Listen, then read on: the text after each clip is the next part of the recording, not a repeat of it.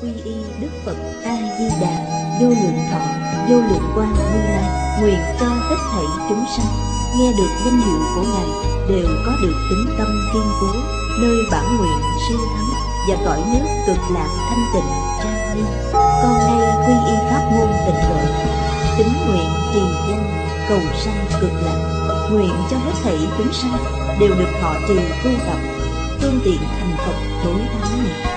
Con nay quy y Đức Quan Thế Âm Bồ Tát, Đức Đại Thế Chí Bồ Tát và Thanh Tịnh Đại Hải chúng Bồ Tát, nguyện cho hết thảy chúng sanh đều phát Bồ Đề tâm, sanh về cực lạc, nhập thanh tịnh chúng, chóng thành Phật đạo.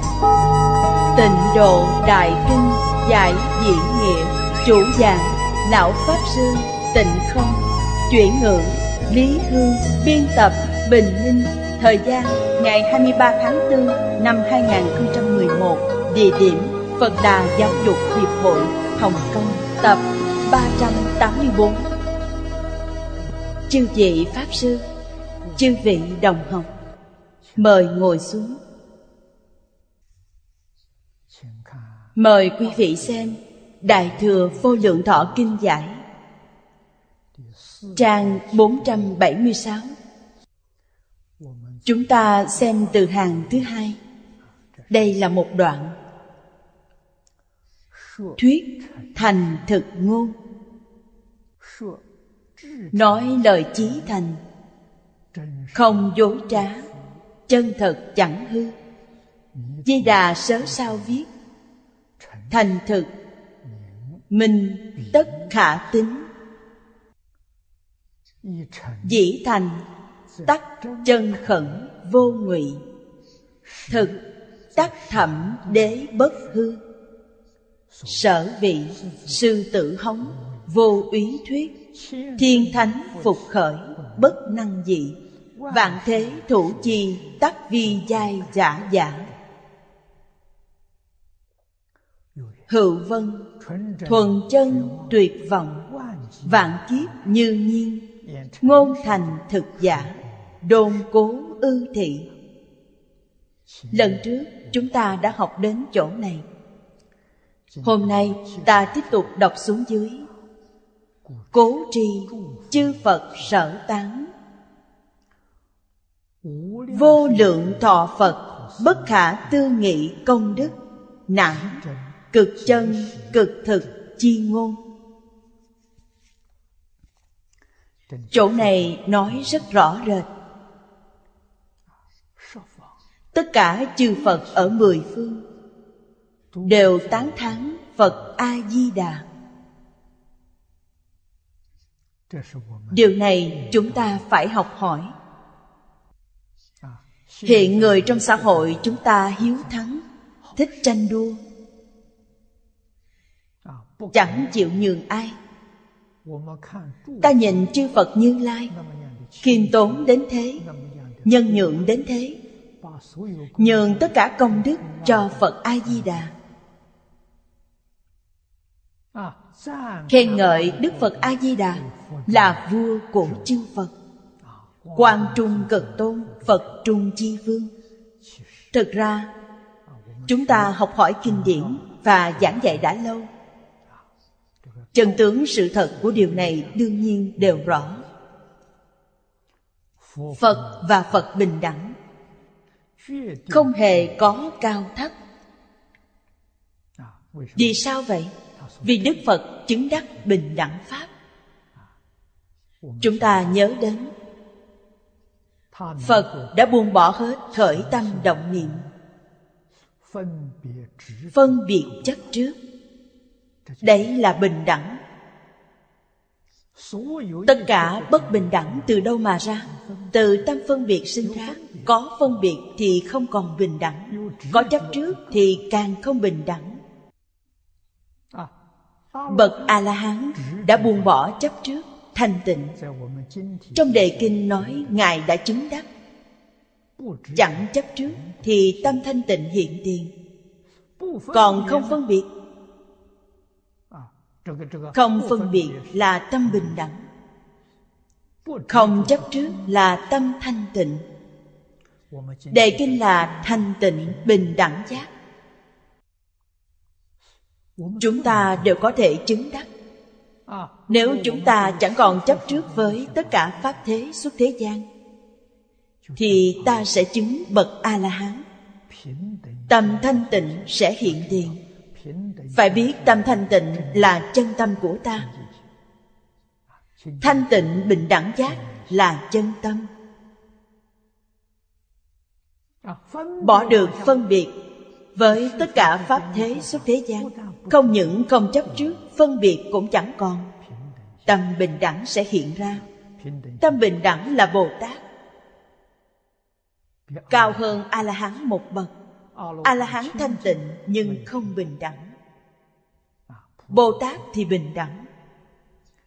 Nâng cao lên nữa thì lục căn tiếp xúc với cảnh giới lục trần, thực hiện được không khởi tâm, không động niệm, thì sẽ thành Phật, gọi là Phật Đà.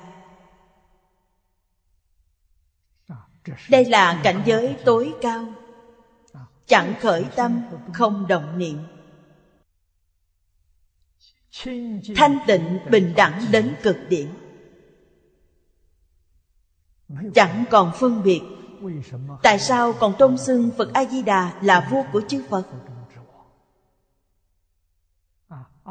A Di Đà là Quang Trung Cực Tôn, Phật Trung Chi Vương. Mỗi vị Phật đều là Quang Trung Cực Tôn, Phật Trung Chi Vương. Đấy là lời nói thật. Tất cả đều khiêm tốn. Dụng ý ở chỗ nào? Là để dạy chúng ta. Vì chúng ta không biết khiêm tốn, thích ganh đua. Chư Phật Bồ Tát dùng khiêm nhường. Khiêm hạ nhường nhịn như thế thì xã hội hài hòa, vũ trụ mới hài hòa. Nếu như có tranh đua, không chịu nhường nhịn, thì vũ trụ sẽ sanh động loạn. Bậc thánh hiền đều có trí huệ, có đức hạnh, có phương pháp, có kinh nghiệm. Không được lơ là, bỏ qua, ta sẽ bị thiệt. Xã hội động loạn, trái đất gặp nhiều nạn tai như thế, có liên quan mật thiết với khởi tâm động niệm của ta. Trong kinh điển Đại Thừa đã nói rất nhiều. Thật hy hữu là các nhà khoa học hiện nay cũng chứng minh được. Nếu ta không nương khoa học hiện đại, thì ta sẽ hoài nghi với rất nhiều điểm trong kinh Phật. Phật giảng, ta không dám phản đối. Lời Phật và Bồ Tát sao còn có thể sai được? Nhưng ta không sao nghĩ cho thông được. Thật ra Phật định nói gì không biết. ba mươi năm gần đây, nhà vật lý lừng danh của thế giới báo cáo những điều y như trong kinh Phật về chân tướng của nhân sinh, vũ trụ. Ta không thể không nể phục. Nhưng những điều Phật giảng còn cao và sâu hơn, còn tỉ mỉ và rõ ràng hơn. Vì sao vậy? Vì Phật đã chứng đắc, còn khoa học ta chưa chứng. Họ chỉ dùng số học để suy luận và biết một phần, dùng những thiết bị tinh tế quan sát và thấy được một phần. Thế nên khoa học vẫn còn nhiều vấn đề không thể giải quyết. Thế nhưng trong kinh điển Đại Thừa thì chẳng có vấn đề nào không giải quyết được. Thật là kỳ diệu. Nhất là việc Phật A-di-đà xây dựng thế giới cực lạc, quả là không thể tưởng tượng nổi. Có thể nói cực lạc là do trí huệ. thần thông đạo lực của chư Phật Như Lai hiện hiện ra cảnh giới thù thắng viên mãn như thế. Lý rất sâu sắc, nhưng giờ chúng ta có thể hiểu được một phần rồi. Ta khẳng định, ta tin, và ta chẳng còn nghi ngờ nữa. Nhưng sau khi rõ được chân tướng thì ta mới chịu buông bỏ. Ta mới biết cả vũ trụ là như thế nào. Nói thật, đây là điều Phật nói, thuyết thành thực ngôn. Biến pháp giới, hư không giới, muôn sự muôn vật trong vũ trụ có liên quan gì với ta? Là một thể. Quá mật thiết rồi, không thể nói là một nhà. Một nhà thì còn xa cách. Chính là một thể. Chúng ta đọc được trong Kinh Hoa Nghiêm, đọc được trong bài luận Vọng Tận Hoàng Nguyên Quán của Hiền Thủ Quốc Sư. Cả vũ trụ là một hiện tượng dao động. Đây là điều các nhà khoa học đều nói. Họ nói về hiện tượng dao động chắc đã hơn năm mươi năm. Có nghĩa là cả hiện tượng vũ trụ là động. Nếu bất động thì hiện tượng không còn. Bao gồm cả hiện tượng vật chất cũng thế. Thế nhưng chân tâm, cái ta thực sự thì bất động. Cho nên Đức Phật dạy rằng tổng thể của hiện tượng là hư vọng. Chính là phàm sở hữu tướng giai thị hư vọng. Vì sao vậy? Vì toàn sinh ra từ hiện tượng dao động. Các nhà khoa học đã quy nạp nó vào ba loại: hiện tượng vật chất, hiện tượng tinh thần và hiện tượng tự nhiên. Tất cả đều là dao động. Khu vực Quảng Đông, nơi chúng ta đang cư ngụ này, là quê nhà của Huệ Năng Đại Sư thời Đường. Chúng ta có duyên sâu đậm với Huệ Năng Đại Sư. Đại Sư đã khai ngộ, đã chứng đắc. Ngài chứng được gì? Ngài đã thành Phật rồi. Phật thật chứ không phải Phật giả. Cảnh giới chứng đắc của Ngài hoàn toàn tương đồng với Phật Thích Ca Mâu Ni. Phật Thích Ca Mâu Ni cũng ba mươi hai ứng thân như Quán Âm Bồ Tát. Nếu có kẻ phải ứng thân Phật mới được độ thì Ngài liền hiện thân Phật. Huệ Năng Đại Sư ở Trung Quốc. Người Trung Quốc chẳng biết Phật là gì. Ấn tượng rất xa lạ. Cho nên Ngài vì có kẻ phải ứng thân tỳ kheo mới được độ mà hiện ngay thân tỳ kheo để thuyết pháp cho nghe. Người Trung Quốc kính trọng tổ sư, Ngài liền hiện ra thân tổ sư. Ngài bảo tự tánh bất động, minh tâm kiến tánh. Tánh là gì? Tánh như thế nào? Ngài bảo thứ nhất là thanh tịnh. Tánh thanh tịnh xưa nay chưa từng bị ô nhiễm. Bây giờ có ô nhiễm không? Bây giờ vẫn chưa ô nhiễm. Ô nhiễm là ý. Ý thức có ô nhiễm, chứ tự tánh thì không ô nhiễm. Tự tánh là thật, ý thức không phải thật. Tự tánh không sanh chẳng diệt, vốn tự đầy đủ, chẳng thiếu thứ nào, vốn không động dao. Đấy chính là tự tánh bổn định, chứ không phải hiện tượng dao động. Cho nên tự tánh chẳng phải là hiện tượng tự nhiên, không phải là hiện tượng tinh thần, cũng chẳng phải là hiện tượng vật chất. Nói cách khác, giới khoa học, giới triết học chẳng làm gì được tự tánh. Chắc chắn là không thấy được nó. Vậy nó ở đâu? Ở đâu cũng có tự tánh, lúc nào cũng có tự tánh, nơi nào cũng có. Chỉ là quý vị không duyên được với nó. Nó chẳng phải vật chất. Năm căn đầu của chúng ta không duyên tới được. Nó không phải vật chất, nên mắt ta không nhìn thấy nó, tai chẳng nghe được nó, tay cũng chẳng sờ chạm được. Đó không phải vật chất, đó không là hiện tượng tinh thần. Quý vị có nghĩ cũng không nghĩ ra nó. Quý vị dùng thức thứ sáu, tức tư tưởng. Tư tưởng không duyên được tới nó. Nó chẳng phải là hiện tượng tinh thần, cũng không phải là hiện tượng tự nhiên, nhưng nó là thật. Nó có thể biến hiện ra hiện tượng tự nhiên, hiện tượng tinh thần, hiện tượng vật chất. Nó có thể biến hiện được như thế. Nhưng những gì nó biến hiện ra đều là huyễn tướng. Trong Kinh Kim Cang biến nó là mộng huyễn bào ảnh. Nó đâu là thật. Làm thế nào mới thấy được tánh? Buông bỏ hết tất cả vọng tưởng, phân biệt chấp trước, thì sẽ thấy được tự tánh. Bản lĩnh của Huệ Năng Đại Sư là ở điểm này. Ngài nghe Ngũ Tổ Hoằng Nhẫn giảng kinh, hiểu được rồi, Ngài buông xả liền. Y bá của Ngũ Tổ được truyền ngay cho Ngài. Cảnh giới năm xưa, khi Đức Phật Thích Ca Mâu Ni chứng đắc dưới gốc cây Bồ Đề, tương đồng với Lục Tổ.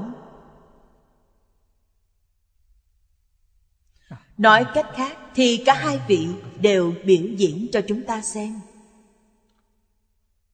Đức Phật Thích Ca Mâu Ni đóng vai tri thức phần tử, hiếu học. Một chàng trai trẻ mới mười chín tuổi đã rời nhà, đi tham vấn học hỏi, học rộng nghe nhiều. ba mươi tuổi thì Ngài khai ngộ. Từ mười chín đến ba mươi tuổi là mười hai năm. Đức Phật Thích Ca đã khổ công học hỏi suốt mười hai năm. Tất cả tôn giáo ở Ấn Độ, Ngài đều đã từng theo học. Tất cả triết học, học phái, Ngài đều đã từng tiếp cận và học tập. Một thanh niên trí thức. Từ chỗ này chúng ta có thể tưởng tượng được lúc Phật ra đời, nước Ấn Độ học thuật rất thịnh hành. Thanh niên đều hiếu học. Còn Lục Tổ Huệ Năng xuất hiện ở Trung Quốc. Ngài dùng một tư thế khác để gặp chúng ta. Không biết chữ, chưa từng được đến trường ngày nào. Ngài chỉ biết chẻ củi. Vì Ngài là tiều phu, mỗi ngày đều lên núi đốn củi, gánh vào thành đem bán. Một gánh củi có giá rất rẻ. Thời kỳ kháng chiến tôi đã trải qua. Lúc Trung Quốc chiến tranh tám năm với Nhật, nhiều thành phố không có nước, điện, phải đốt đèn dầu. Nước phải thuê người gánh. Có người chuyên bán nước, gánh nước. Cứ ra sông gánh nước đem vào thành bán. Nấu nướng thì dùng than củi, đốt lò. Có người đốn củi đem vào thành bán. Bán nước hay củi đều hết sức vất vả. Huệ Năng Đại Sư bán củi, ngày nào bán hết thì có số tiền ít ỏi để mua gạo, rau về sống qua ngày. Hôm nào không lên núi đốn củi thì ngày hôm đó không có tiền sinh sống. Ngài nuôi bà mẹ già, là người con có hiếu. Chưa từng được đi học, không biết chữ. Quý vị hãy xem, trong Pháp Bảo Đàn Kinh có ghi chép cả. Ngài chưa từng đi nghe giảng kinh lần nào, cũng chưa từng vào thiền đường để than thiền lần nào. Cái gì cũng không có. Khi thân cận Ngũ Tổ Hoằng Nhẫn, Hòa Thượng sai Ngài xuống nhà bếp giả gạo, chẻ củi. Nói theo cách bây giờ thì là làm công quả trong chùa. Thân phận như thế, chưa hề xuống tóc đi tu. Như vậy được tám tháng, Ngũ Tổ định truyền pháp, chẳng ai ngờ lại truyền cho Huệ Năng. Nhưng trong bụng Ngài đã biết sẽ được truyền trao. Cách truyền pháp chân chánh thì khi tâm tương ứng với nhau. Tâm của Lục Tổ tương đồng với tâm của Ngũ Tổ. Chẳng ai hay biết điều này. Cho nên Ngũ Tổ mới triệu Ngài vào gặp lúc nửa đêm, sợ bị người khác nhìn thấy. Canh bà gọi Ngài vào phòng phương trưởng, giảng cho Ngài đại ý của Kinh Kim Cang. Lục Tổ không biết chữ nên chắc chắn sẽ không dùng kinh sách. Khi giảng tới câu ưng vô sở trụ nhi sanh kỳ tâm thì Lục Tổ đại triệt đại ngộ.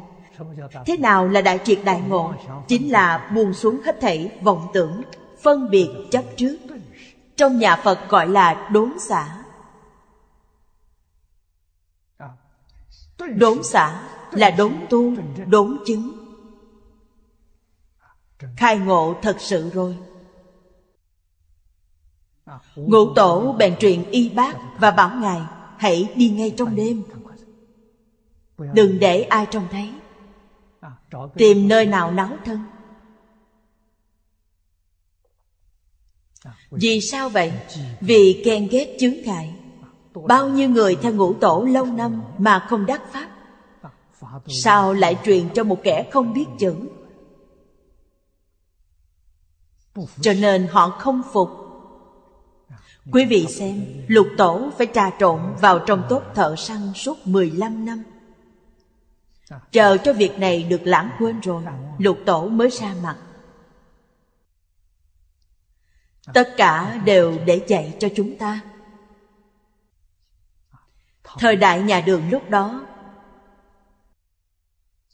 là thời kỳ thịnh trị nổi tiếng trong lịch sử. Quốc thái dân an. Lục Tổ đã gặp chuyện gì? Đồng nghiệp ghen ghét nhau. Ngài đã biểu diễn cho chúng ta thấy điều đó. mười lăm năm lánh nạn trong đoàn thợ săn là một cách tu hành. mười lăm năm tu bố thí, trì giới, nhẫn nhục, tinh tiến, thiền định, bát nhã. Ngài đã khai ngộ, đã hiểu được lý. Sự thì phải tu thật, phải rèn luyện trong sinh hoạt đời thường, luyện cho được tâm đại từ bi, rèn cho ra thanh tịnh bình đẳng giác. Ngài đã thành công. Trong kinh điển Đại Thừa thường nói, ngộ rồi mới khởi tu. Ngộ là rõ được lý, nhưng sự thì làm sao dẹp yên? Phải luyện trong sinh hoạt, trong công việc, trong đối nhân xử thế tiếp vật, thì mới thực sự thành tựu được công đức không thể nghĩ bàn. Phật, chư vị tổ sư đều dạy chúng ta ngôn hành cử chỉ đều là mẫu mực tốt nhất cho ta. Ngày nay chúng ta gặp một chút sóng gió nhỏ nhoi đã không nhịn được thì làm sao có thể thành tựu? Phật Thích Ca Mâu Ni hành Bồ Tát đạo, tu Bồ Tát hạnh ở nhân địa, làm nhẫn nhục tiên nhân. Chuyện này đã được ghi chép tường tận trong Đại Niết Bàn Kinh. Trong Kinh Kim Cang có nhắc đến một ít nhưng không nói tường tận. Nhẫn nhục ba la mật đã viên mãn. Không duyên cớ mà chịu bức hại như thế, bị xử tử lăng trì mà chẳng hề có chút oán hận. Chẳng những không oán hận mà còn biết ơn vô ca lợi. Vì sao vậy? Vì trải qua khảo hạch này của vô ca lợi, Ngài đã thành tựu viên mãn. Thành Phật sớm hơn dự định. Ngàn vị Phật trong hiền kiếp thì Đức Phật Thích Ca vốn đứng thứ năm, Bồ Tát Di Lặc đứng thứ tư. Nhưng do công đức nhẫn nhục này viên mãn mà Đức Phật Thích Ca đã vượt lên trên.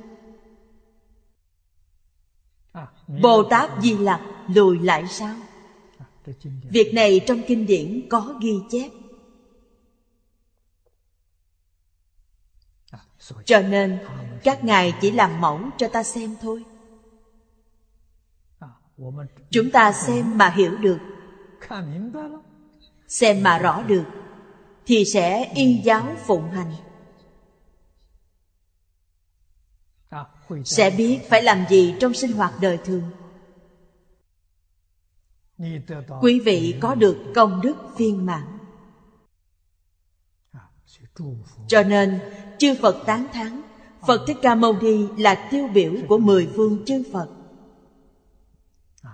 Tán thán vô lượng thọ Phật chính là Phật A Di Đà.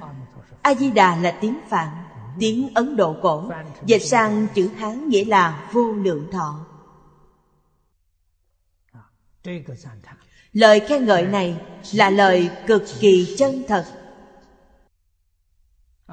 không phải những lời khen ngợi thông thường, lời rất thật đó. Chư Phật Như Lai đều thừa nhận. Thiên Phật xuất thế bất năng cải dị. Thiên Phật là nói về đại kiếp được gọi là hiền kiếp này. Hiền là thánh hiền. Vì sao gọi là hiền kiếp? Vì trong kiếp này có một ngàn vị Phật ra đời. Phật Thích Ca là vị thứ tư, dưới Ngài là Phật Di Lặc. Di Lặc hiện giờ vẫn là Bồ Tát. Tương lai, Ngài sẽ đến thế giới này để thành Phật, là vị Phật thứ năm. Trong đại kiếp này có những một ngàn vị Phật ra đời. Trong Đại Tạng Kinh có Thiên Phật Danh Kinh, là nói về một ngàn vị Phật trong hiền kiếp này. Điều đó không thể thay đổi. Nói cách khác thì một ngàn vị Phật đều thừa nhận, tán thành lời Phật Thích Ca Mâu Ni nói là chính xác, không hề sai lầm.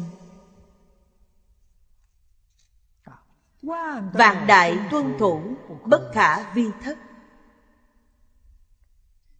Câu này nói đến thân phận của chúng ta rồi.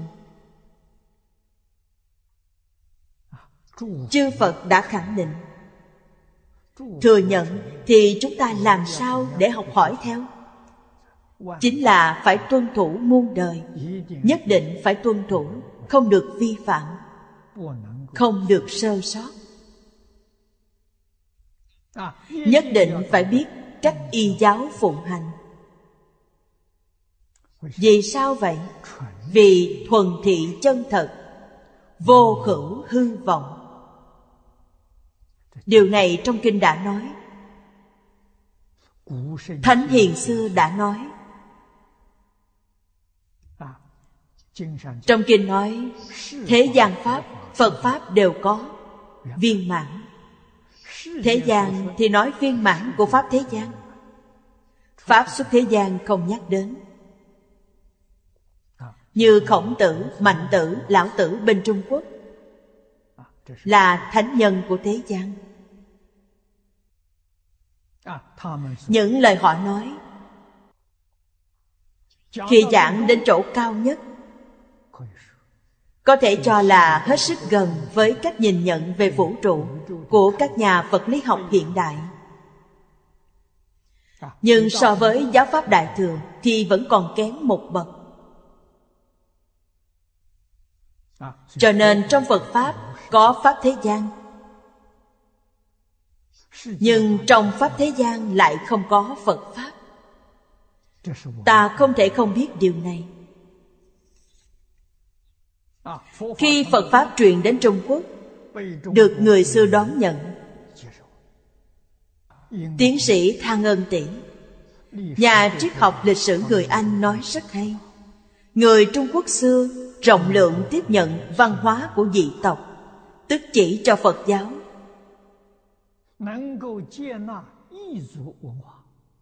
Phật giáo từ Ấn Độ truyền qua, không phải văn hóa bổn địa của Trung Quốc, mà là văn hóa dị tộc. Họ đã nghiêm túc học hỏi. Ông lại nói, Phật pháp đã làm giàu có nền văn hóa bản địa của Trung Quốc. Hỗ trợ nhau thành tựu. Quả thật, đem Phật pháp ra giảng tứ thư ngũ kinh,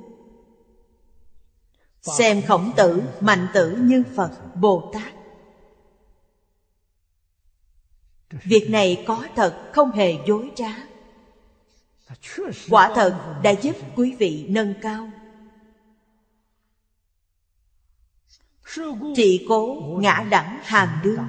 Hàm đương nghĩa là cùng. Chúng ta cùng nhau nên đế tín. Đế tín là chân tín, chính là sau khi đã nghiên cứu kỹ, hiểu biết rõ mới tín. Đấy gọi là đế tín. Đế tín không phải mê tín,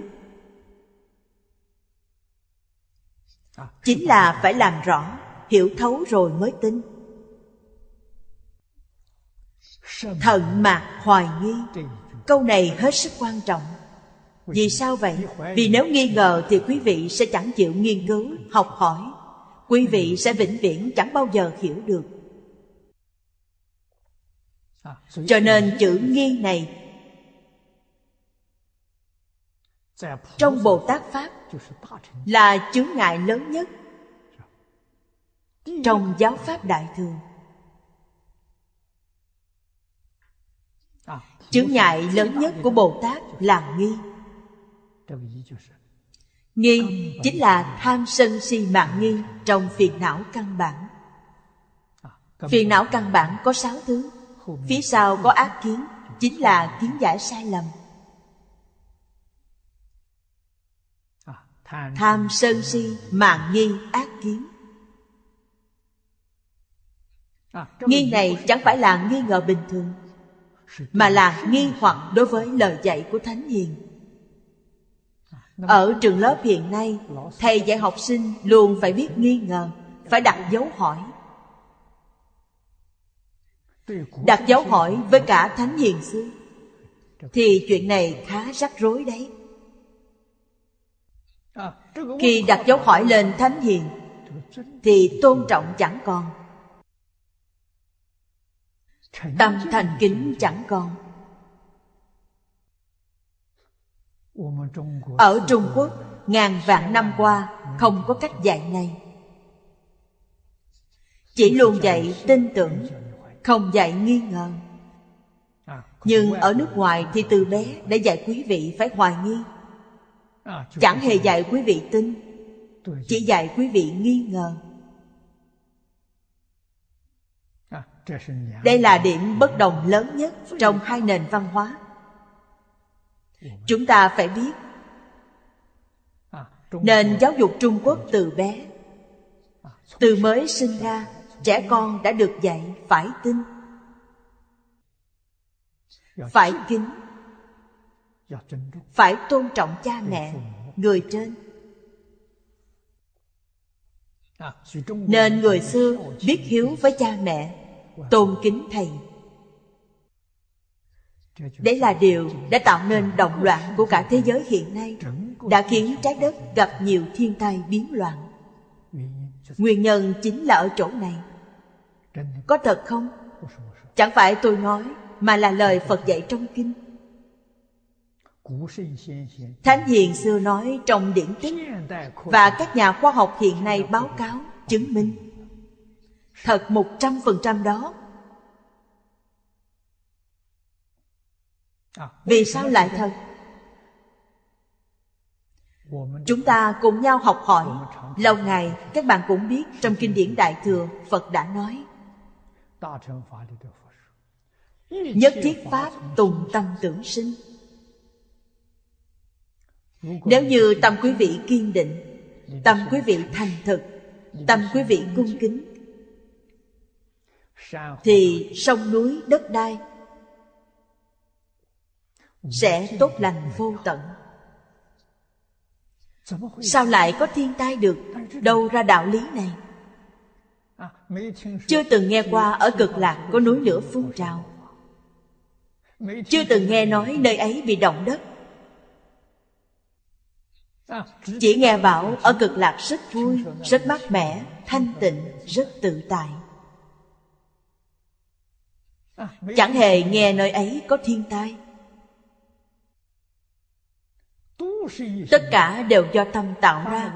Nhất tâm ở đó chính là tâm chân thành, tâm thuần tịnh, thuần thiện tạo ra thế giới Cực Lạc.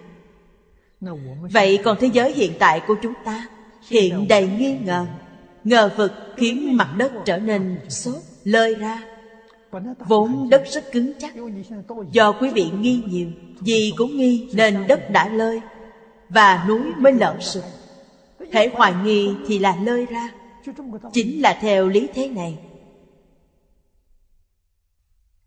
Rắc rối lớn lắm đấy. Nắm kỹ, hiểu rõ rồi thì quý vị sẽ khẳng định nghiệp nhân quả báo tơ hào chẳng hề sai. Thiện nhân thiện quả. Thế giới Cực Lạc thuần thiện, thuần tịnh thuần thiện, sẽ cảm được tịnh độ, lạc độ. Ở thế giới của chúng ta xưa nay, Đông phương thì có thánh hiền giáo huấn nên duy trì được hiện trạng này. Phương Tây thì có tôn giáo dạy dỗ cũng duy trì được hiện trạng.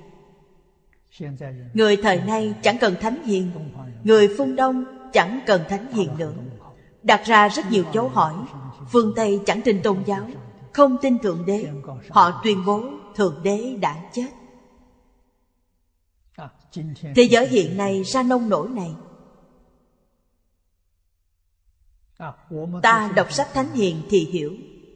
Họ bảo chúng ta là dị loại, bảo chúng ta mê tín ngu si. Quý vị nghĩ xem còn có cách nào? Chúng ta tu chân chánh, dùng thiện tâm, thuần thiện, chân chánh. Những người cùng tu học với chúng ta càng đông càng tốt. Nơi này chúng ta cư ngụ thì nơi này chẳng có thiên tai. Những kẻ đa nghi thì chỗ họ sẽ có tai họa. Đã nhìn thấy quả báo này mà họ vẫn không tin.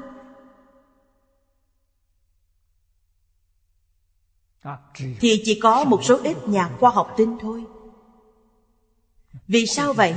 Vì nhà khoa học hiểu đạo lý đó, hiểu núi sông đất đai có liên quan với khởi tâm động niệm của ta.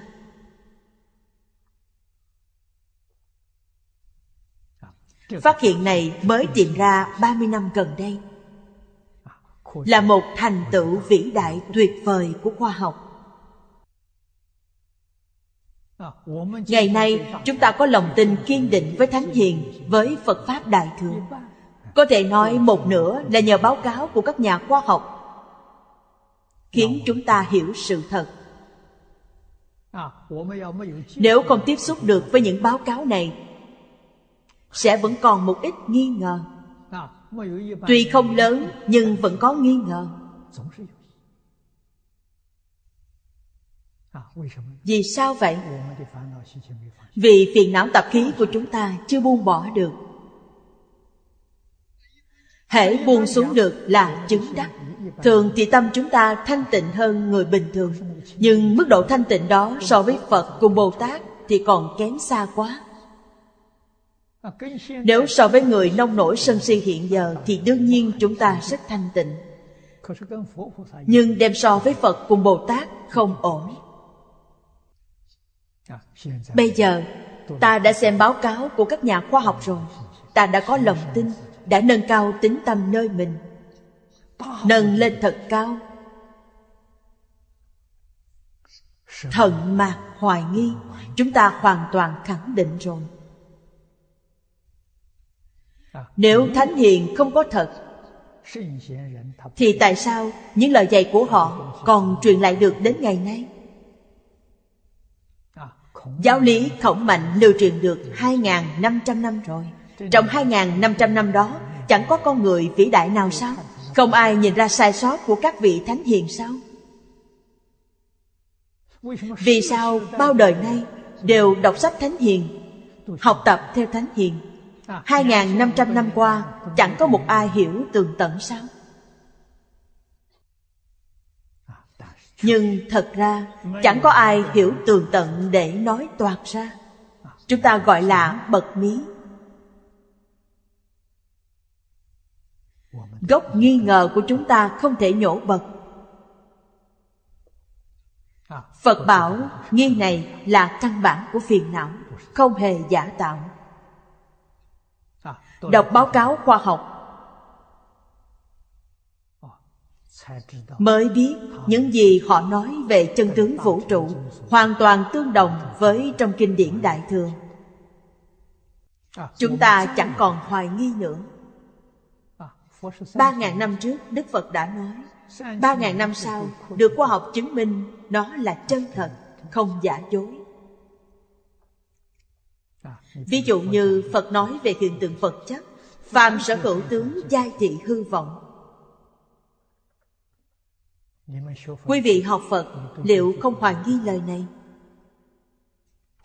Hiện tượng ở ngay trước mắt ta, tại sao lại bảo là hư vọng? Lời Phật nói thì chẳng dám nghi ngoài mặt, nhưng trong lòng có nghi. Chẳng dám bảo Phật lầm, ta cũng chẳng dám khẳng định hoàn toàn. Cứ ở mãi trong tình huống này rất khổ tâm.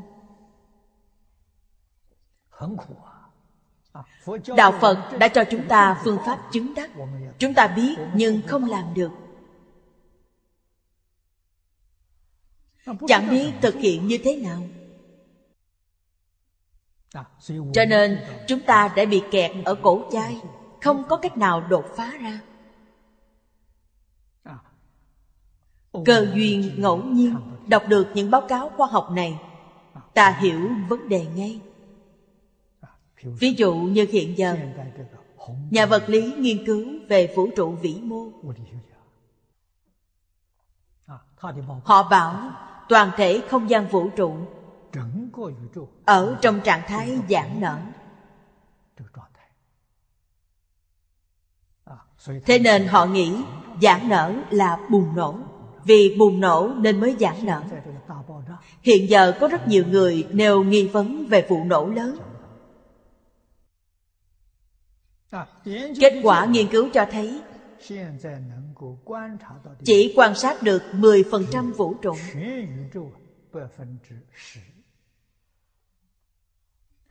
Không nhìn thấy chín mươi phần trăm còn lại. Càng lâu càng xa thì không thấy, không theo dấu được, không có.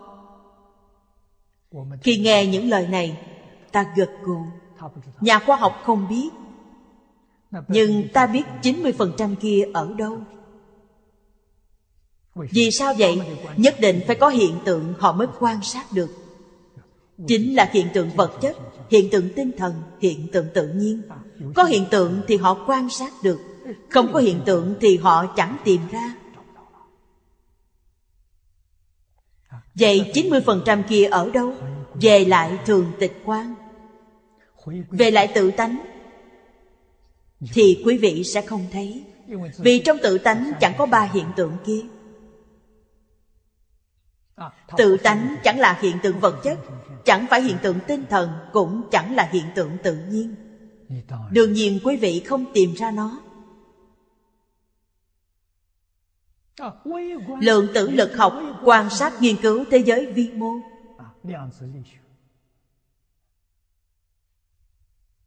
Họ có thể phát hiện vật chất là giả tạm, Họ thật xuất sắc. Nhà vật lý quá cố người Đức Phổ Lãng Khắc vốn là thầy của Ái Nhân Tư Thản. Ái Nhân Tư Thản cũng đã qua đời rồi. Suốt đời ông nghiên cứu thế giới vi mô, thấy thế giới phát triển về hai hướng, một là vô cùng lớn, hai là ngược lại. Người Trung Quốc nói đại nhi vô đại, tiểu nhi vô nội. Nghiên cứu nguyên tử, điện tử, làm tử, cuối cùng phát hiện ra lượng tử. Lượng tử có thể là cái nhỏ nhất của cực vi trong kinh Phật, không thể chia nó ra nữa. Đây chỉ nói về vật chất cơ bản, tất cả vật chất đều là nó. Kinh Kim Cang nói nhất hợp tướng, tổ hợp nên. Đây là vật chất nhỏ nhất. Nhỏ đến mức độ nào? Nhà khoa học cũng phải lúng túng. Quan sát và tính toán ra điện tử đã rất nhỏ. Nguyên tử thì những nhà khoa học đều biết. Điện tử xoay quanh hạt nhân nguyên tử.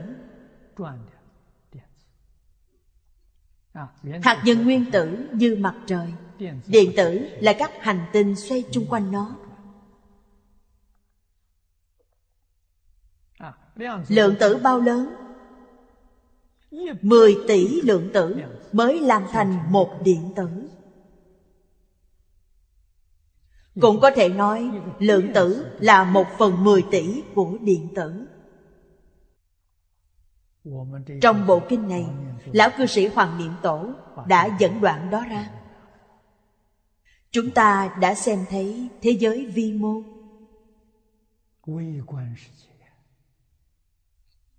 Rốt cuộc vật chất là gì? Vật chất là từ ý niệm biến hiện ra.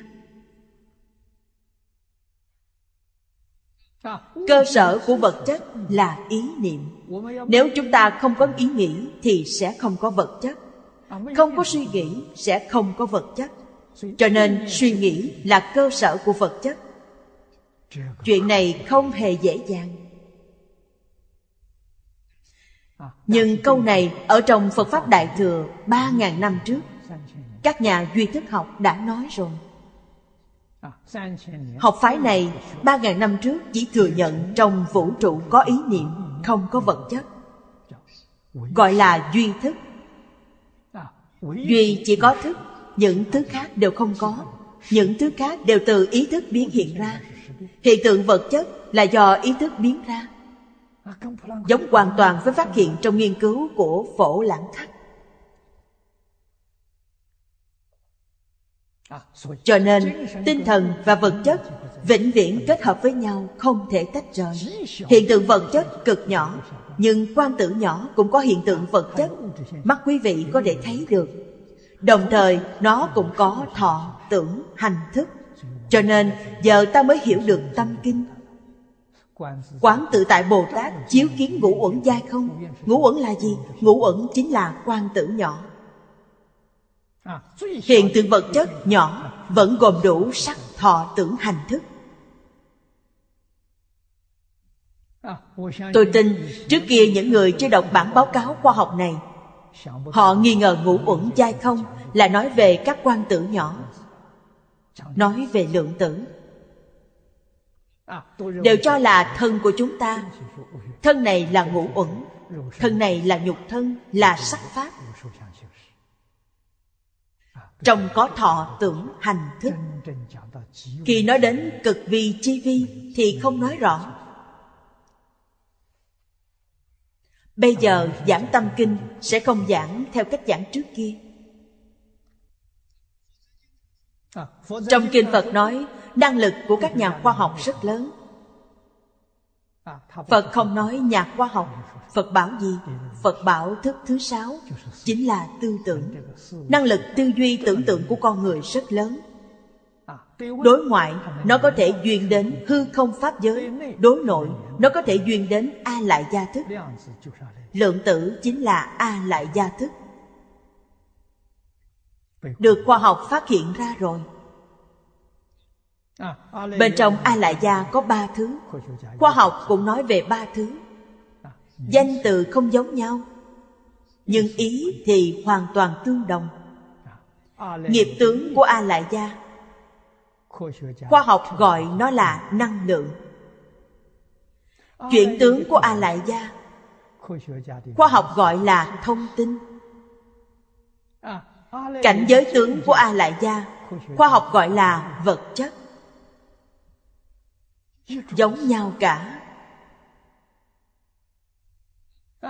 Phật bảo dùng thức thứ sáu đến cực hạn thì đối nội có thể duyên đến A-lại-gia, đối ngoại có thể duyên đến vũ trụ, nhưng không duyên được tự tánh.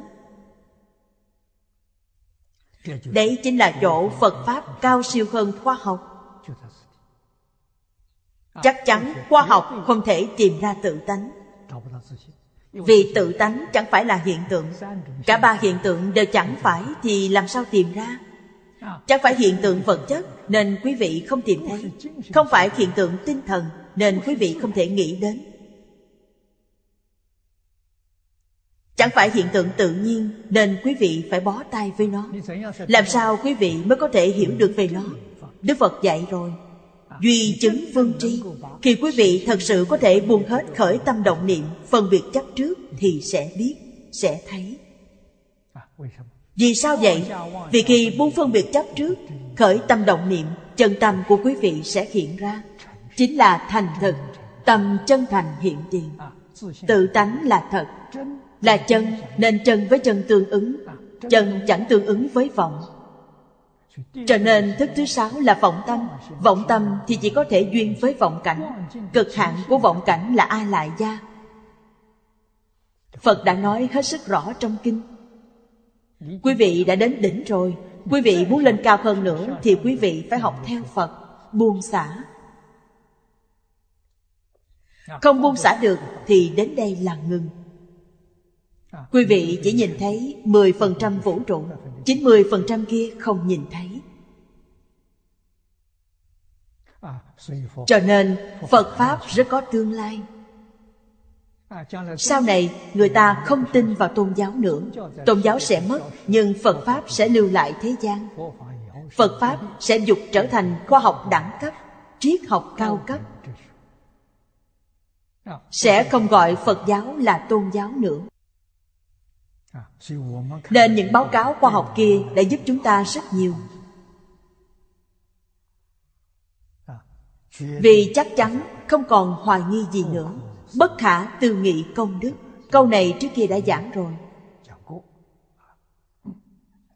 Chúng ta xem thêm đoạn dưới đây. Hạ, đây là đoạn dưới. Phục cử thập phương hằng sa chư Phật, diệt phục như thị xưng tán Di Đà. Phía trước là nói phương Đông. Phương này giảng rất tường tận. Nam, Tây, Bắc phương, tứ duy thượng hạ, diệt phục như thị, xưng tán Di Đà. Y như Đông phương hằng sa chư Phật, không có vị Phật nào chẳng tán thán Phật A Di Đà. Niệm Phật A Di Đà cầu sanh tịnh độ, không có vị Phật nào không hoan hỷ, chẳng tán thán. Người đời chúng ta quả là luân hồi trong sáu đường quá lâu, có chấp tình rất sâu. Được Phật Thích Ca Mâu Ni chỉ dạy, xem Phật Thích Ca Mâu Ni như từ phụ cha hiền. Phật Thích Ca khuyên chúng ta nên đến thế giới cực lạc. Ta chẳng chịu đi, con không đi, con yêu cha chứ con không yêu thầy. Rốt cuộc người cha lắc đầu thở dài, Nghiệp chướng của con quá nặng, đáng thương, chẳng chịu nghe lời. Nếu quý vị nghe theo Pháp Bồ Đề Tâm, nhất hướng chuyên niệm, cầu sanh về thế giới Tây Phương Cực Lạc, thân cận A-di-đà Phật, thì cha quý vị mới vui mừng, thì cha quý vị mới khen ngợi. Vì sao vậy? Vì đến thế giới Cực Lạc sẽ thành Phật, quý vị sẽ chứng đại viên mãn. Chư Phật Bồ Tát thật lòng mong quý vị sớm thành tựu, sớm vượt qua Ngài. Hiền thánh của phương Đông có tâm lượng như thế,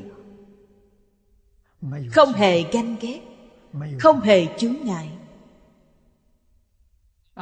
Mong lớp sau vượt qua lớp trước,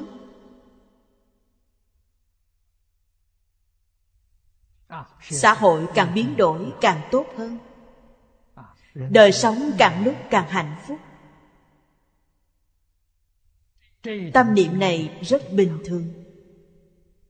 Tôi phải khổ sở thì các anh cũng phải khổ sở, thậm chí còn phải khổ hơn tôi. Tâm niệm này không bình thường, mà là phản thường. Đây là suy nghĩ của hạng người nào? Ma vương sẽ có ý nghĩ đó. Tôi khổ thì anh cũng phải khổ, tôi chịu khổ thì anh cũng phải chịu khổ hơn tôi. Ma vương ngoại đạo, đấy không phải Phật Bồ Tát. Phật Bồ Tát vốn từ bi. Tôi chịu khổ nạn, nhưng chắc chắn không mong anh cũng phải chịu khổ nạn, lại còn dốc sức giúp anh thoát xa khổ nạn. Hiện nay, người có tâm lượng của Phật Bồ Tát không nhiều, người có suy nghĩ của ma vương thì rất đông.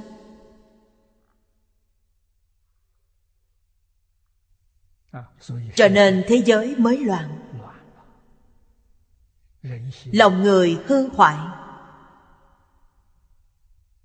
trái đất biến đổi, tai nạn thật nhiều. Tôi không xem tin tức, cũng chẳng đọc báo.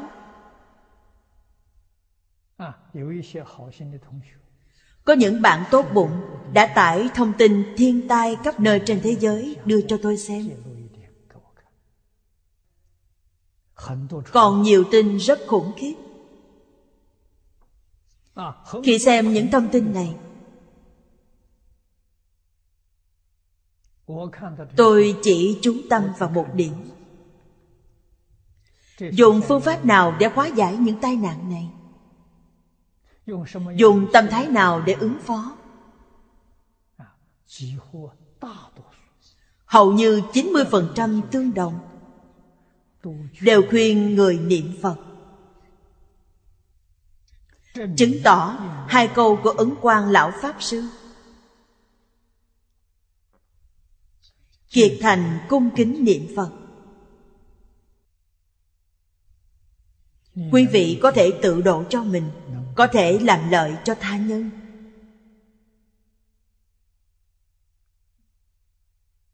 Tự độ là tiêu nghiệp chướng, độ tha là giúp người khác phá mê khai ngộ.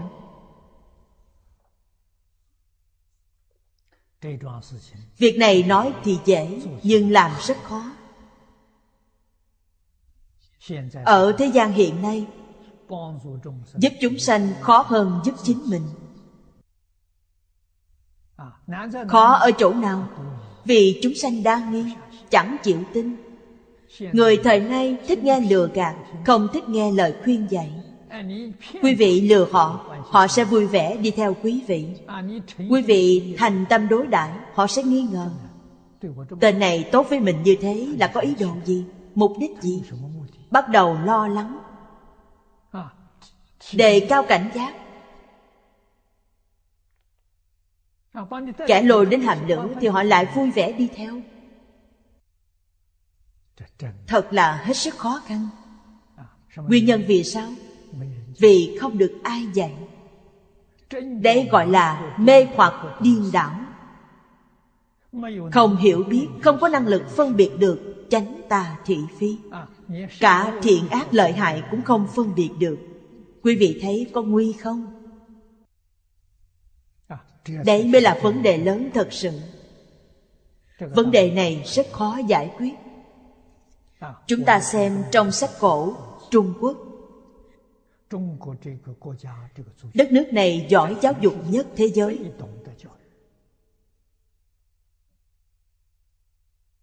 Không tìm đâu ra được nước thứ hai. Trung Quốc có cách giáo dục trí huệ, có phương pháp, có kinh nghiệm và thành tựu giáo dục. Ở Trung Quốc đời đời đều có thánh hiền, quân tử xuất hiện. Họ đều được dạy. Người tốt được giáo dục mà ra, Phật Bồ Tát cũng nhờ được giáo dục. Sau đó chúng ta quay lại xem Phật Thích Ca Mâu Ni giới thiệu với chúng ta thế giới Tây Phương Cực Lạc kia. Đặc thù ở Cực Lạc chính là giáo dục, không phải gì khác. Thế giới Cực Lạc rất đơn thuần, vì chỉ có hai hạng người. Một là thầy giáo, hai là học trò. Thầy giáo là Phật A-di-đà, học trò là Chư Đại Bồ Tát. Bồ Tát, theo Kinh Hoa Nghiêm, có thể nói là từ Bồ Tát sơ tính vị đến Bồ Tát đẳng giác. Quá sức nhiều. Mỗi ngày ở thế giới Cực Lạc đều làm gì? Mỗi ngày đều giảng kinh, dạy học. Hiện giờ mỗi ngày tôi giảng bốn tiếng, kém xa thế giới Cực Lạc. Ở nơi đó, tiếng giảng kinh không hề ngớt dù một phút, một giây. Thế giới đó rất kỳ lạ. Đặc biệt là thế giới ánh sáng quang minh, không hề tối tăm, nên chẳng có ngày đêm, mãi mãi sáng lạng. Đức Phật phóng quang, mỗi thân Bồ Tát đều có ánh sáng. Tất cả vật chất đều phát ra ánh sáng. Cây cỏ hoa lá cũng phát ánh sáng. Thế giới quang minh chẳng cần đèn, cũng chẳng cần mặt trăng, mặt trời. Cho nên cũng chẳng có ngày đêm. Thân không là nhục thân. Nhục thân rất phiền toái, cần ăn uống để nuôi thân. Ăn uống lại sinh tác dụng phụ. Tác dụng phụ là đem bệnh đau đến. Ở thế giới Cực Lạc, thân là thân kim cang bất hoại, là thân pháp tánh, cõi pháp tánh. Cho nên người ở đó chẳng cần ăn uống, không có nhu cầu vệ sinh, nên rất sạch. Sinh hoạt rất tiện và rất tự tại. Từ sáng đến tối chỉ nghe kinh, học tập không ngớt. Cho nên đến thế giới Cực Lạc rất dễ thành Phật. Một hoàn cảnh tu học như thế không tìm đâu ra ở mười phương thế giới. Phật A-di-đà đã xây dựng Cực Lạc, nên mười phương chư Phật đều hoan hỷ và rất cảm kích. Chúng sanh khó độ, nghiệp chướng sâu nặng, ở chỗ chư Phật Như Lai đều được giới thiệu đến Cực Lạc để Phật A-di-đà dạy dỗ. Cho nên số người mỗi ngày vãng sanh về thế giới Cực Lạc không thể tính đếm được, không cách nào tính xuể, quá quá nhiều. Liệu Cực Lạc có chứa hết được? Đấy là cõi pháp tánh. Cõi pháp tánh thì không có lớn, nhỏ. Không giống như cõi vật chất chỗ chúng ta hiện nay. Cõi vật chất có lớn nhỏ, có hạn lượng. Pháp tánh thì không hạn lượng.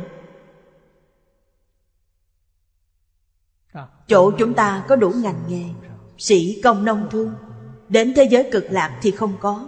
Cực Lạc không có tổ chức chính trị, không có chính phủ. Không nghe nói ở đó có vua, có tổng thống.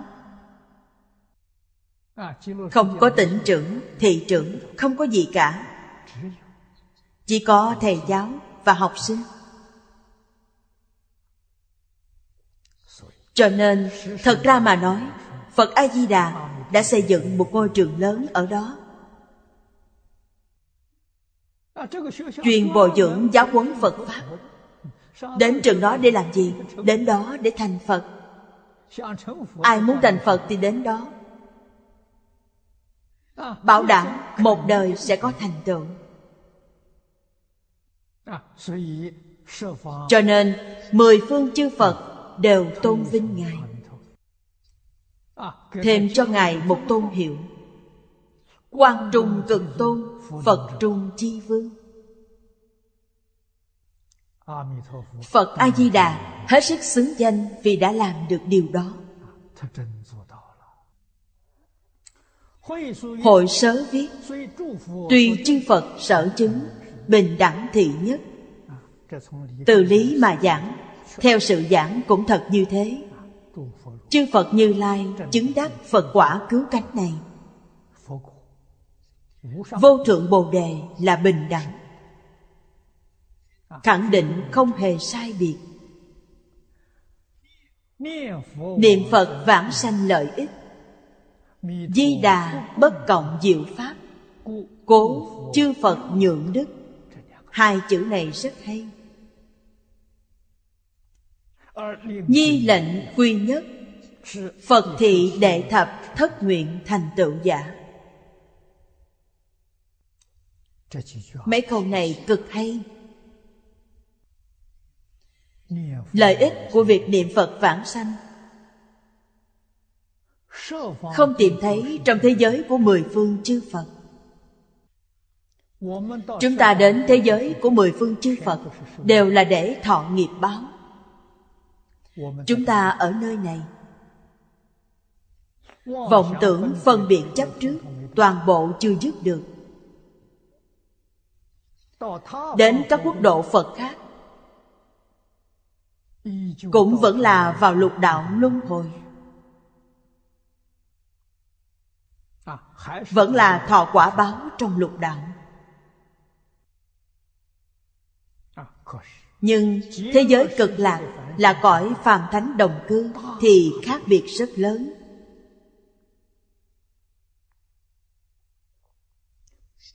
Trong quốc độ của chư Phật mười phương thế giới thì cõi phàm thánh đồng cư là lục đạo luân hồi, chẳng khác gì với Phật Thích Ca.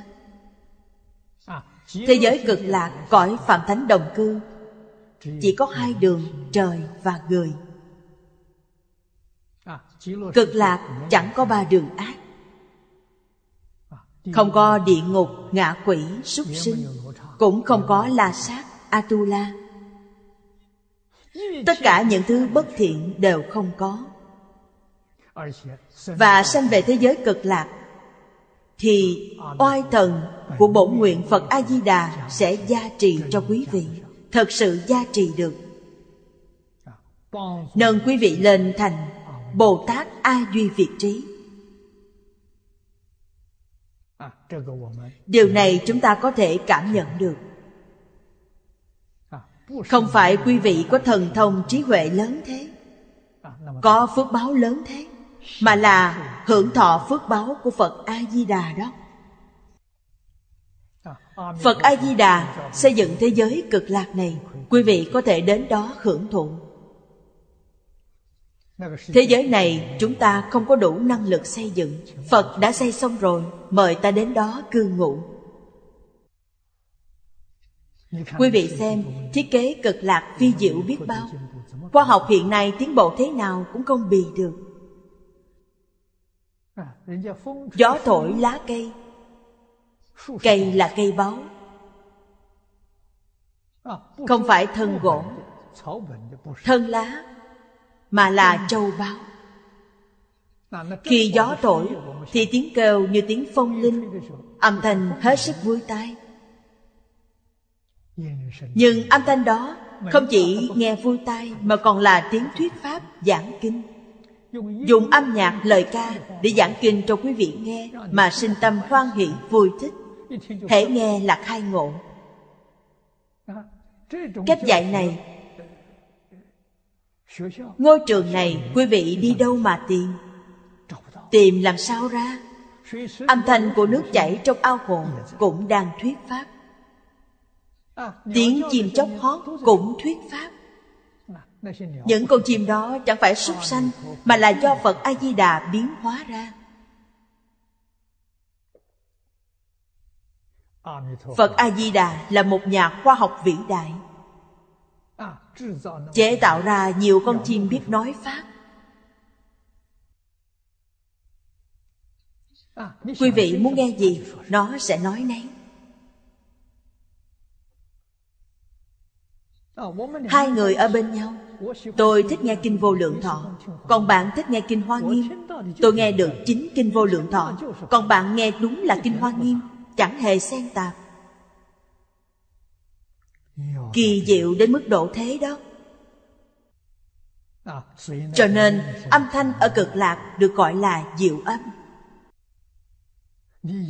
Mắt quý vị nhìn thấy diệu sắc, thật quá kỳ diệu. Lưỡi quý vị nếm được diệu vị. Cho nên lợi ích vãng sanh không thể nghĩ bàn. Đây là bất cộng diệu pháp của Phật A-di-đà với tất cả chư Phật Như Lai, khác nhau. Cho nên chư Phật nhượng đức, tôn vinh, tôn sùng Phật A-di-đà. Vốn tất cả Phật đều bình đẳng, sao lại gọi là Phật Trung Chí Vương? Danh hiệu Phật Trung Chi Vương do chư Phật mười phương phong tặng. Đặc biệt tôn sùng Phật A-di-đà, lệnh quy nhất Phật. Người thật sự có duyên chính là có thể tin theo pháp môn này. Quý vị có thể hiểu, có thể niệm Phật, có thể cầu vãng sanh. Không có vị Phật nào không giúp quý vị vãng sanh về thế giới cực lạc. Ở đây chúng ta biết, cả đời Phật Thích Ca bốn mươi chín năm giảng kinh thuyết pháp. Mỗi kinh điển chỉ giảng một lần, không giảng lại lần thứ hai. Nhưng chỉ riêng Vô Lượng Thọ Kinh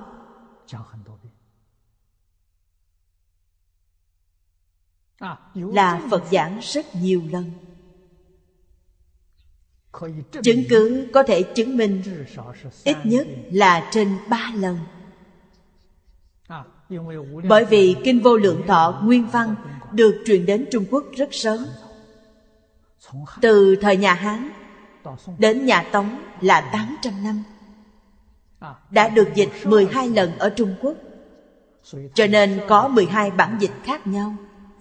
Hết sức đáng tiếc là bảy bản dịch đã bị thất truyền. Hiện giờ trong Đại Tạng Kinh chỉ có năm bản. Đối chiếu xem thì nội dung sai biệt quá lớn. Đây là nguyên nhân gì? Đó là do Phật không giảng một lần. Mỗi lần giảng thế nào cũng có khác biệt nhỏ, đại đồng tiểu dị, sai biệt đừng nhiều quá. Trong năm bản dịch này, rõ rệt nhất thì mọi người đều biết lời phát nguyện của Phật A-di-đà. Năm bản dịch hiện có hai bản là bốn mươi tám nguyện, có hai bản là hai mươi bốn nguyện. Trong bản dịch đời Tống có ba mươi sáu nguyện. Không nên có khác biệt lớn như thế. Cho nên từ hiện tượng này ta biết ít nhất Phật đã giảng hơn ba lần. Một lần Phật giảng bốn mươi tám nguyện, một lần Phật giảng hai mươi bốn nguyện, một lần Phật giảng ba mươi sáu nguyện. Còn bảy bản dịch thất truyền kia, nếu tìm được thì chắc cũng còn khác biệt nữa. Điều này cho thấy gì? Phật nhiều lần giảng, chứ không phải giảng một lần. Nhiều lần giảng chính là lời tán thán đặc biệt đối với Phật A-di-đà. Chỉ cần thấy chúng sanh hữu duyên, Phật đều khuyên nên niệm Phật cầu sanh tịnh độ. Niệm Phật cầu sanh tịnh độ, đó là hàng thượng thượng căn.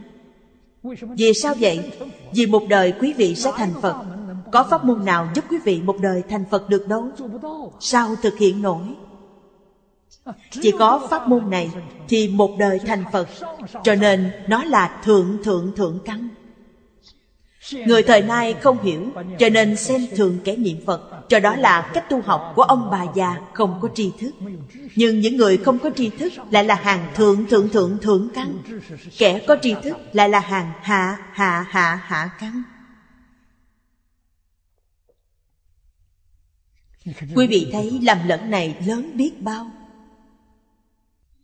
Chúng ta không hiểu được điều này, có phải là đã phụ lòng Phật Thích Ca? Đức Phật Thích Ca đã tốt với ta biết bao, mà ta hoàn toàn không biết lòng Phật. Thật ngu si đến cực điểm. Vì không phải thượng thượng thượng căn, cho nên Phật mới phải giảng tám mươi bốn nghìn pháp môn. Những pháp môn này là để độ họ.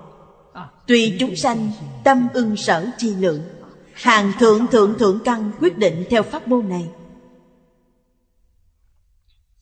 Nếu Phật không truyền pháp môn này cho quý vị là Phật có lỗi. Chúng ta phải nhận thức được. Nguyện thứ mười bảy, chư Phật xưng tán nguyện. Đây là Phật A Di Đà khi còn ở nhân địa phát nguyện. Thành tựu trong tương lai của Ngài chắc chắn sẽ được nhất thiết chư Phật xưng tán. Ngài thành Phật rồi, thế giới cực lạc thành tựu rồi. Quả nhiên là như thế. Thật có chư Phật xưng tán. Đây là nguyên văn trong hội sớ. Phía dưới ý vị. Đây là giải thích của Hoàng Niệm Lão.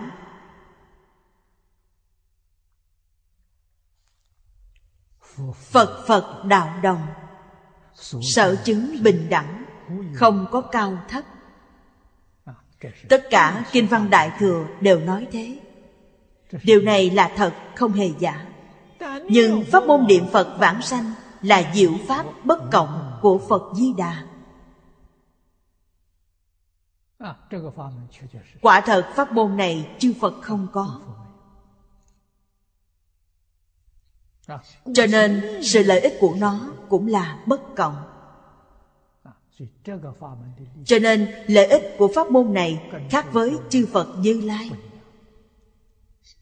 Thị cố chư Phật thôi nhượng kỳ đức, dục hiển nhất thiết chư Phật vô biên công đức, tất quy Di Đà nhất Phật. Phía trước đoạn này đã giảng, chư Phật làm gương cho chúng ta xem. Chúng ta đều rất nhỏ nhen, ích kỷ, không thích ai hay hơn mình. Ta có đố kỵ, có ngạo mạn, có chướng ngại. Chư Phật thì không có.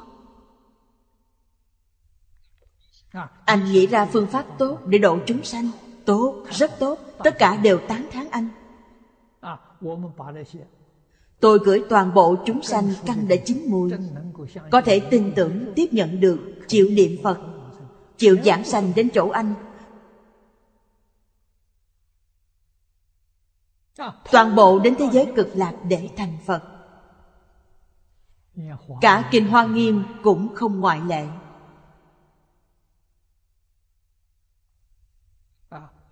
Nói cho quý vị biết, thời trẻ tôi hết sức kiêu ngạo, rất tự phụ. Người có thể thuyết phục tôi chẳng nhiều.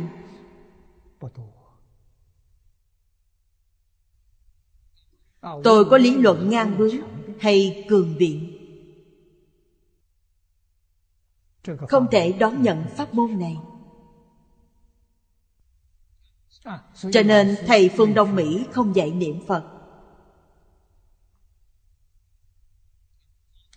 mà giới thiệu triết học kinh Phật, giới thiệu hai pháp môn. Pháp tướng Duy Thức Tông và Đại Phương Quảng Phật Hoa Nghiêm Kinh. Thầy giới thiệu cho tôi hai môn này. Tôi học kinh giáo, học giảng kinh với thầy Lý. Thầy Lý khuyên tôi tu Tịnh Tông. Tôi theo thầy mười năm. Kết quả thế nào? Chẳng phản đối Tịnh Tông, nhưng tôi không học, không nhận thức, hoài nghi Tịnh Tông, thích kinh luận Đại Thừa hơn. Thậm chí thầy còn dùng rất nhiều phương pháp để dẫn dắt tôi. Thầy bảo, con xem pháp môn này, xưa nay bao nhiêu thánh hiền hào kiệt đều theo. Nếu sợ mắc lừa thì ta cứ thử để bị lừa một lần cũng đâu sao. Tôi vẫn không chịu bị lừa. Thầy dạy tôi đọc văn sao của Ấn Quang Đại Sư. Lúc đó thầy tặng tôi bộ này gồm bốn quyển. Chánh biên thượng hạ hai tập, tục biên cũng thượng hạ hai tập. Đài Loan lúc đó chỉ có mỗi một bộ. Thầy Lý là học trò của Ấn Quang Đại Sư. Sau khi xem, tôi rất cảm phục Tịnh Độ, không phản đối, không dám phê phán, nhưng vẫn không muốn học. Chỉ đặc biệt thích những kinh luận lớn như Hoa Nghiêm, Pháp Hoa, Lăng Nghiêm. Cho nên tôi đã giảng Hoa Nghiêm, Pháp Hoa, Lăng Nghiêm, bên Thiền Tông giảng Lục Tổ Đàn Kinh, Kinh Kim Cang, đã giảng Chứng Đạo Ca, Thiền Tông tập của Đại sư Vĩnh Gia. Đấy là thời gian đầu. Tâm quay về Tịnh Độ là do nhân duyên khi giảng Kinh Hoa Nghiêm. Giảng được một nửa bộ Kinh Hoa Nghiêm. Lúc đó một tuần tôi giảng ba lần, mỗi lần một giờ rưỡi. Giảng cùng lúc Tứ Thập và Bát Thập Hoa Nghiêm. Trong một tuần thì hai ngày giảng Bát Thập Hoa Nghiêm, một ngày giảng Tứ Thập Hoa Nghiêm.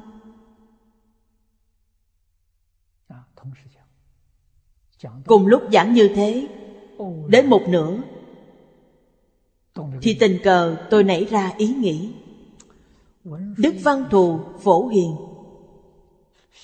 tu pháp môn gì thành Phật? Thiện tài đồng tử tu pháp môn gì mà thành tựu? Chỗ này tôi chưa giảng đến, còn ở phía sau. Tôi bèn dở ra sau, lật đến quyển ba mươi chín của Tứ Thập Hoa Nghiêm thì gặp Văn Thù, Phổ Hiền không chỉ tự mình niệm Phật cầu sinh Tịnh Độ, mà còn dẫn bốn mươi mốt vị Pháp Thân Đại Sĩ trong Hoa Tạng Hải Hội cùng về Cực Lạc. Sự việc này khiến tôi vô cùng kinh ngạc. Trong Hoa Tạng Hội thì Ngài Văn Thù, Phổ Hiền là bậc đẳng giác Bồ Tát, là tay trái tay mặt của Đức Phật Tỳ Lô Giá Na. Người tu hành được minh tâm kiến tánh ở mười phương thế giới đều sanh về thế giới Hoa Tạng.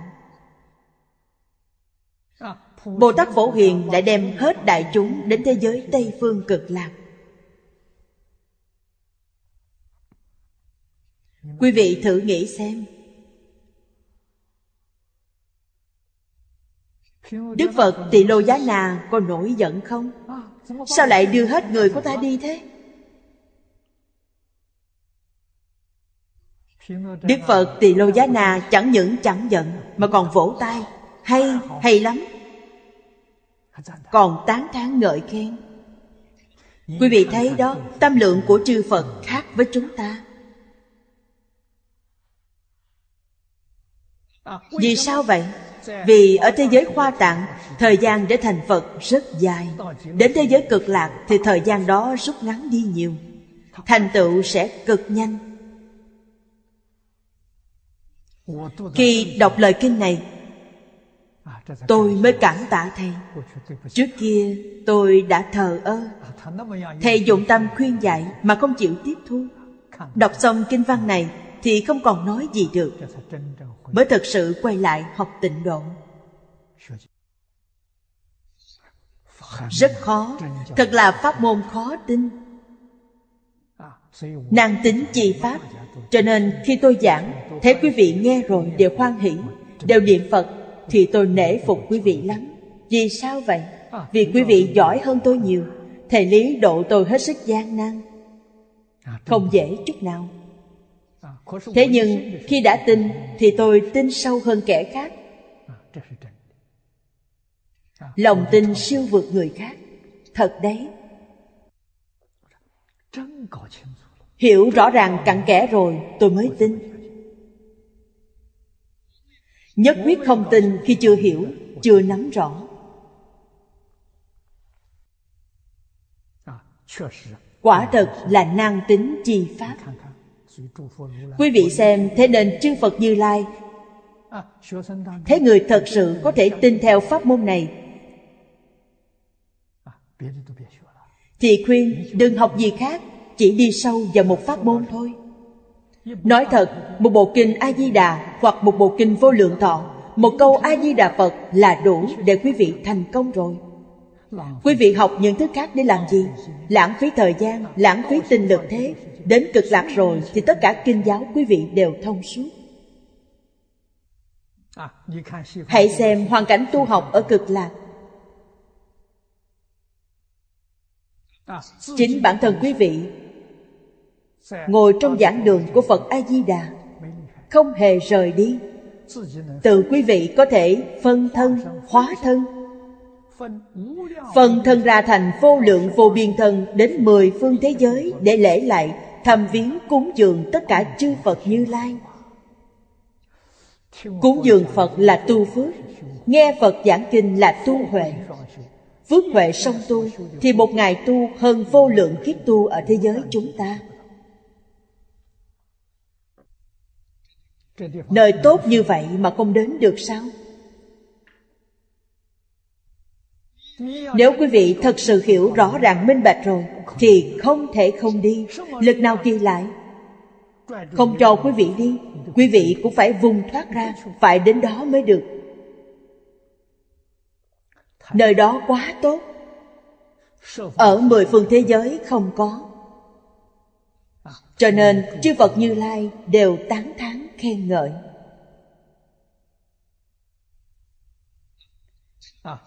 Nhất là lớp người chúng ta thật hết sức may mắn. Vì sao vậy? Vì quý vị gặp được quyển hội tập này. Quá sức hay. Thường thì ít ai biết. Khi ở Đài Trung, Thầy Lý đưa quyển này cho tôi. Đọc xong tôi rất vui mừng. Thầy đã từng giảng nên dùng bút lông chú giải bên lề, đánh dấu câu từng đoạn. Đọc xong tôi rất thích, muốn học, muốn giảng ngay. Thầy bảo chưa phải lúc, duyên của anh chưa chín mùi. Có kẻ phản đối sách này, người thì tranh luận. Tuổi tôi còn trẻ, theo học Phật Pháp chưa lâu, mọi người sẽ không phục.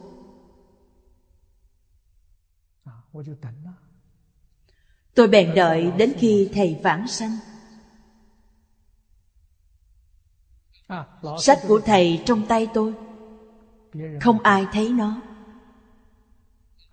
Để kỷ niệm Thầy, tôi cho in mười nghìn quyển có chú giải bên lề của Thầy, cho lưu hành ở nước ngoài. Khi đó tôi đang ở Mỹ. Mọi người đọc xong sách này đều hoan hỉ, yêu cầu tôi giảng. Cho nên lần giảng Vô Lượng Thọ Kinh đầu tiên của tôi là quyển hội tập này ở San Francisco bên Mỹ. Hoàng dương quyển hội tập này ở nước ngoài là tôi, còn trong nước có lão cư sĩ Hoàng Niệm Tổ. Chỉ mỗi mình cụ, cả hai cùng liên kết nhau bên Mỹ. Cụ nhận lời mời của một số đồng tu ở Mỹ sang Maryland truyền pháp. Trong chỉ một tháng. Vậy là cụ mới biết chúng tôi đang giảng quyển hội tập này. Cụ hết sức vui mừng. Quyển chú giải đem theo sang Mỹ lúc đó, in Romeo.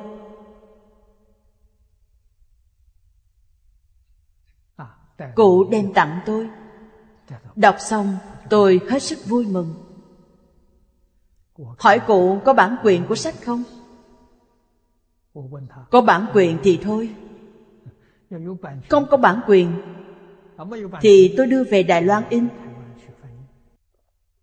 Cụ bảo không có bản quyền, và còn bảo tôi viết cho lời tựa.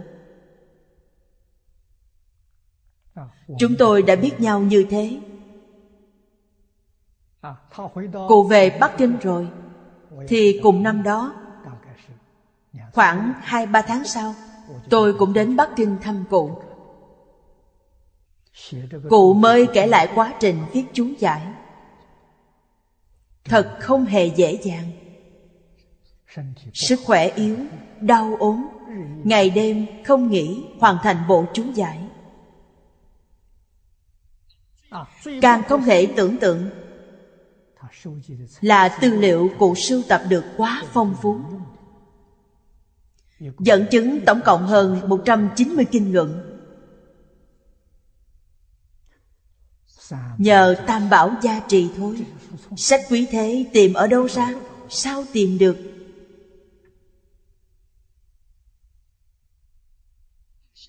Hễ nghĩ đến là tự nhiên có người đem tặng. Tôi đã thấy số tư liệu đó chất trong phòng cụ. Ngày nay thật hy hữu ta được gặp quyển hội tập, được đọc bộ chú giải này. Hy hữu trong hy hữu. Đây là phước báo, nhân duyên lớn biết bao.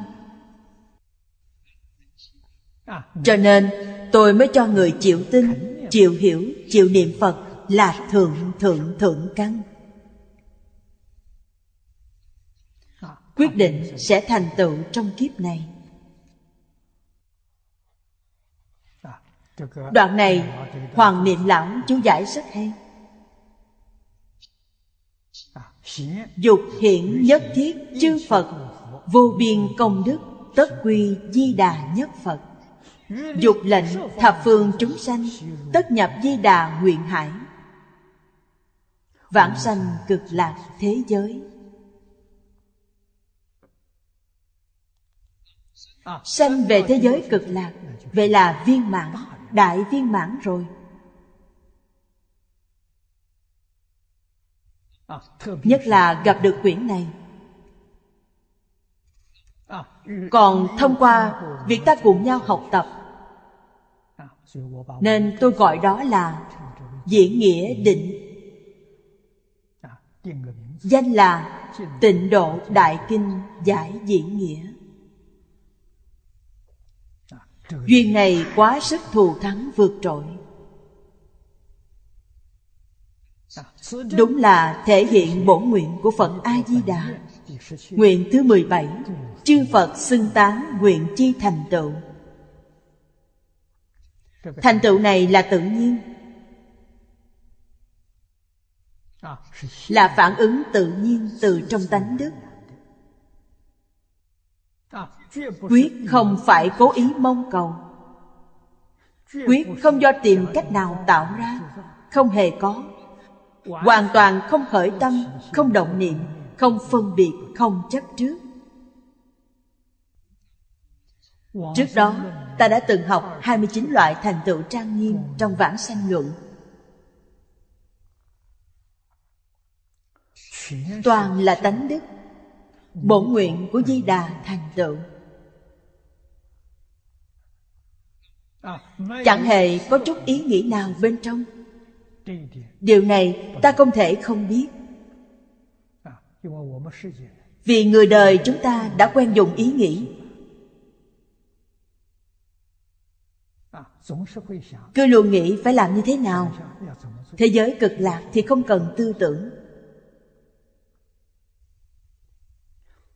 Tư tưởng là phiền não, tư tưởng là tập khí. Thế họ dùng gì?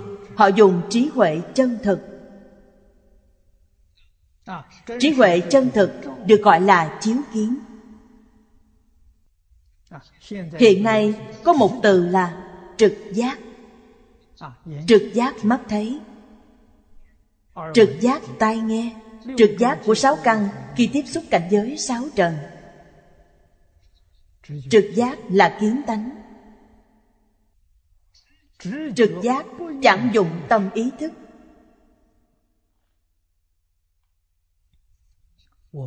Ta biết chúng sinh trong mười pháp giới đều dùng tâm ý thức, tức là dùng A-lại-gia.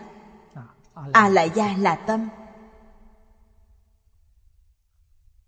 mạt na là ý, thức thứ sáu gọi là thức. Hoặc nói tổng quát thì sáu thức trước đều gọi là thức. Tâm thức là bao gồm tám tâm phương, chính là dùng thức đó. Lục đạo đã dùng lệch, dùng bất chính. Dùng lệch là sao? Là nhân thiên. Dùng bất chính là sao? Là ba đường ác, ngạ quỷ, địa ngục, súc sinh, là do dùng tâm bất chính. Tâm dùng lệch đi thì là cõi nhân thiên. Nếu tâm ý thức dùng ngay thì là pháp giới tứ thánh, thanh văn, duyên giác, Bồ Tát, Phật. Nên Phật trong mười pháp giới chẳng phải Phật thật. Thiên Thai Đại Sư Lục Tức Phật giảng rất hay.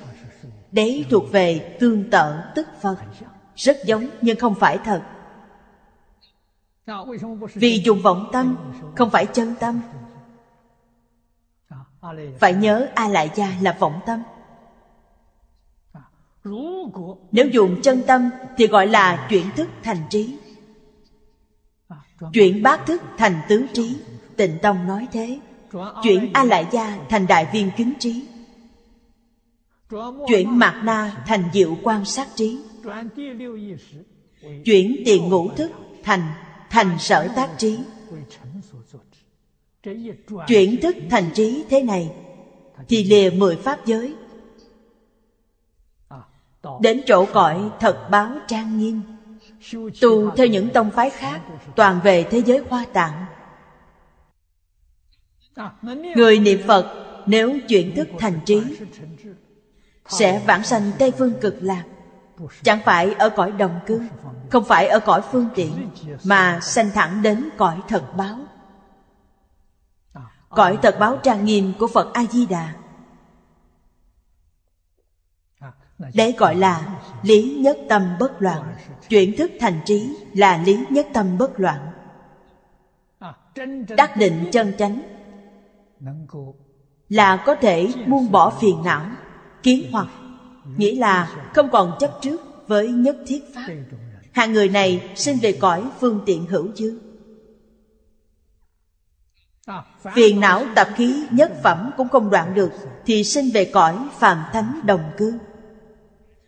Quý vị phải biết cõi phàm thánh đồng cư. Cõi phàm thánh đồng cư ở thế giới cực lạc chẳng có ba ác đạo, không có A-tu-la, chẳng có la sát, chỉ có hai cõi trời người. Lục đạo biến thành hai đạo. Đấy chính là chỗ thù thắng trang nghiêm không thể so sánh được của thế giới cực lạc. Cho nên thập phương Phật tán thử năng danh Văn Thập Phương. Ngài rộng độ chúng sanh. Nếu chư Phật không tuyên dương Ngài, không chiêu sinh giúp Ngài, thì Ngài độ chúng sanh sẽ chẳng được nhiều. Nếu tất cả chư Phật đều chiêu sinh giúp Phật A-di-đà, đều giới thiệu, gửi gắm, quý vị mới biết được trang nghiêm vượt trội của Tịnh Tông. Quý vị mới thật sự hiểu Tịnh Tông không thể nghĩ bàn. Phổ nhiếp vô biên chúng sanh, hội quy cực lạc giả. Tất cả cùng sanh về cực lạc quốc độ thật sự. Hết giờ rồi, hôm nay chúng ta học đến đây. Nam mô A Di Đà Phật.